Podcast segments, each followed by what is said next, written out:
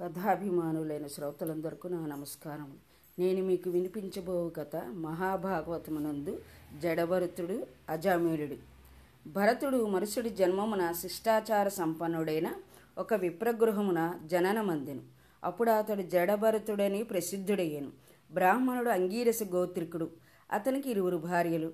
పెద్ద భార్యకు పుత్రులు తొమ్మండుగురు కలిగిరి. చిన్న భార్యకు కవలలు జన్మించరు.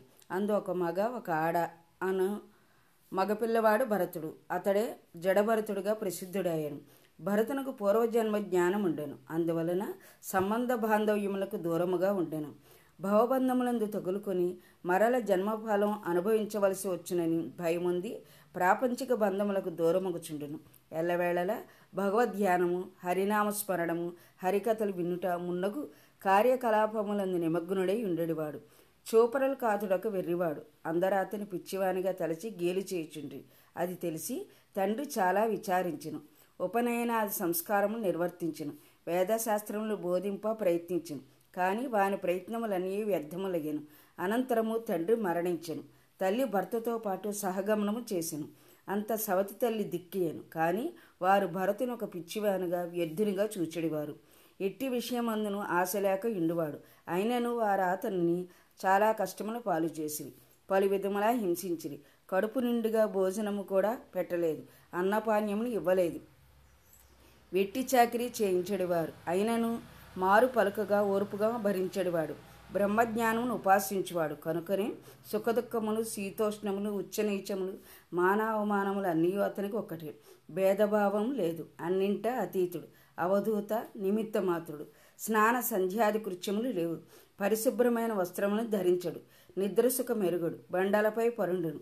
నివురుగప్పిన నిప్పు వలె మసిబారిన మణివలె అతని బ్రహ్మ తేజస్సు బయటపడటం లేదు.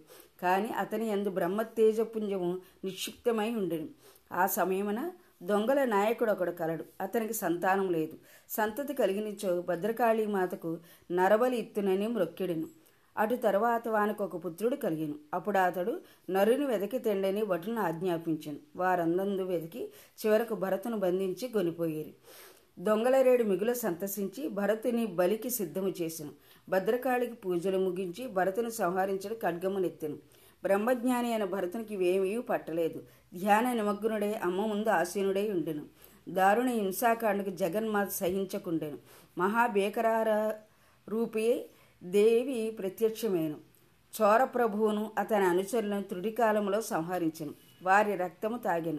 వారి శిరస్సులను చేతధరించి విలయతాండవం మొనర్చి కొంత తడవనకు శాంతించెను. భరతుడు జగన్మాతకు నమస్కరించి స్థుతించను అనంతరము స్వస్థలము చేరుకొనను. ఒక సమయమున సింధు సవ్యేర సవ్వీరసాధిపతి రహుగనుడు ఇక్షుమతి నదీ తీర ప్రదేశమునకు వేగముగా వెళ్ళవలసి వచ్చును. పల్లకి మోయుటకు బోయలు లేకుండేవి బోయలను వెదకితెండని అధికారులను ఆజ్ఞాపించను. అప్పుడు వారు వెదకుచూ వచ్చి భరతును బట్టి కొనిపోయేరి తోటి బోయలతో కలిసి పల్లకి మోయిచుండెను. పల్లకి మోయి అభ్యాసము లేనందున నడక సవ్యముగా సాగకుండెను. అదిగాంచి రాజు భరతుని హేళన చేసి మందలించెను. అందుకు భరతుడు బదులు పలుకలేదు. అందుచే రహుగణుడు అధిక కోపమున భరతుని నిందించడు భరతుడు అందుకుని ఎట్టి విచారము వికారము చెందలేదు. వేదాంత వచనములతో రాజును సమాధానపరచను. ఎంతటి వానికి కర్మానుభవం తప్పదు. నా ప్రారంధ కర్మక్షయ నిమిత్తము పలికి మోయిచి నిన్ను సేవించుచుంటుని అని పలక రాజుకి జ్ఞానోదయమయ్యాను. భరతుని మాటలేందులు పరతత్వను గ్రహించను. వెంటనే పల్లకి దిగి భరతుని పాదములపై వ్రాలి తన అపరాధమును క్షమిపమని ప్రార్థించను. జడభరతుడు రహుగణునకు తత్వోపదేశం గావించను. అతని అజ్ఞానమంతి సూర్యరశ్మికి ఆవిరి అయిన మంచు వలె నశించెను. తరువాత భరతుడు అవధూతగా సంచరించి తొదకు శ్రీహరి సన్నిధానము చేరను. ఇరవై ఆరు అజామీలుడు. పూర్వకాలమున కన్యాకుబ్జ నగరమందు అజామీలుడు అను బ్రాహ్మణుడు ఉండేవాడు. అతడు ఒక దాసిని పరిణయమాడి భ్రష్టుడయ్యను. కులాచారములు ధర్మములు పరిచయించను జోదము శౌర్యము వంచన మొదలగు దుష్కార్యములకు అలవాడాను. కుటుంబ పోషణార్థం అతడు చేయని దురాగతములు లేవు. సజ్జనులను సాధు పొంగవులను హింసించుచుండేవాడు వానికి సంతానము పది మంది. అందుకు అడగొట్టువాడు నారాయణుడు. అజామీయుడు నాకు నారాయణునిపై మక్కువ మెండు. అజామీలుడు కాలగమనం వృద్ధుడేను. అతని వయస్సు అప్పుడు ఎనిమిది వసంతాలు. అయినను అతని మనసు భగవంతుని ఎందు మరలలేదు. చిన్నపుత్రుడు నారాయణుడు అతనికి ప్రాణం.